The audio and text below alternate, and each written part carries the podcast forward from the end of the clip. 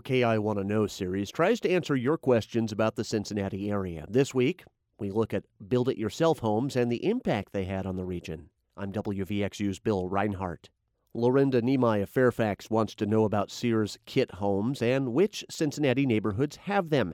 Cindy Catanzaro of Springfield lived in a Sears kit home. Her daughter was playing the online game The Sims and accidentally uncovered the home's history. And she was on the internet looking for small houses to build for her Sims. And she ended up on the Sears and Roebuck website. They have an archives there, and they had a lot of information about the Sears modern homes, and they had little illustrations. And she's looking through the houses, and she's like, Oh, there's a cute little house. And then she's like, Oh, wait, that's my mom's house. Catanzaro says that discovery inspired her to research her home's history, and it expanded into looking for more.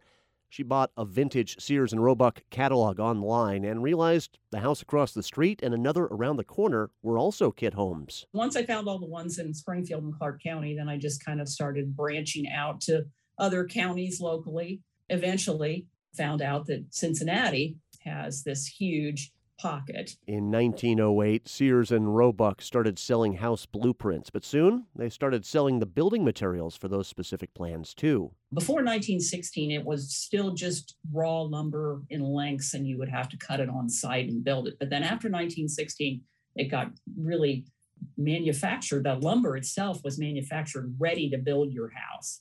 It became quite the thing and their sales took off. She says from 1908 to 1942, Sears sold more than 70,000 house kits nationwide and more than 3,000 in the Cincinnati area.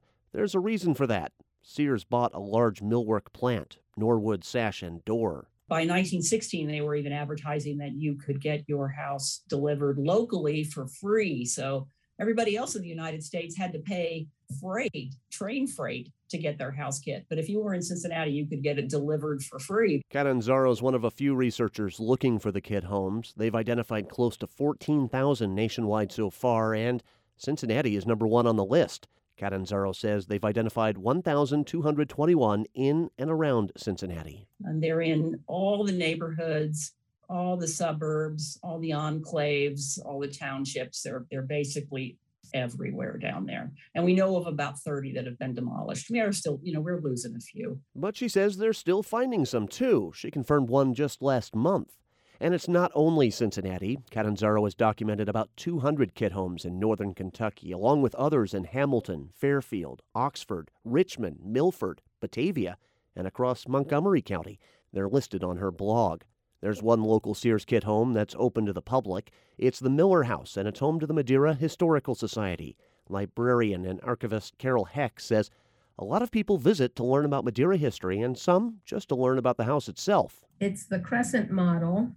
It was built by Howard DeMar, and the uh, first owners were the Fourniers, and he was a chemist uh, at P&G. Eventually, the house was purchased by the Miller family and donated to the Historical Society. Board member Doug Oppenheimer says Elizabeth Miller had a great affection for her home. She loved her Sears house. Uh, in fact, visitors, when they come, what most people are really surprised about is how much of what would have been the original house is mm-hmm. still the original. The Miller house is open to visitors twice a month, April through December.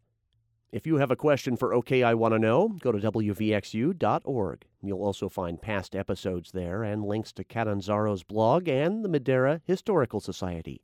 Bill Rinehart, 91.7 WVXU.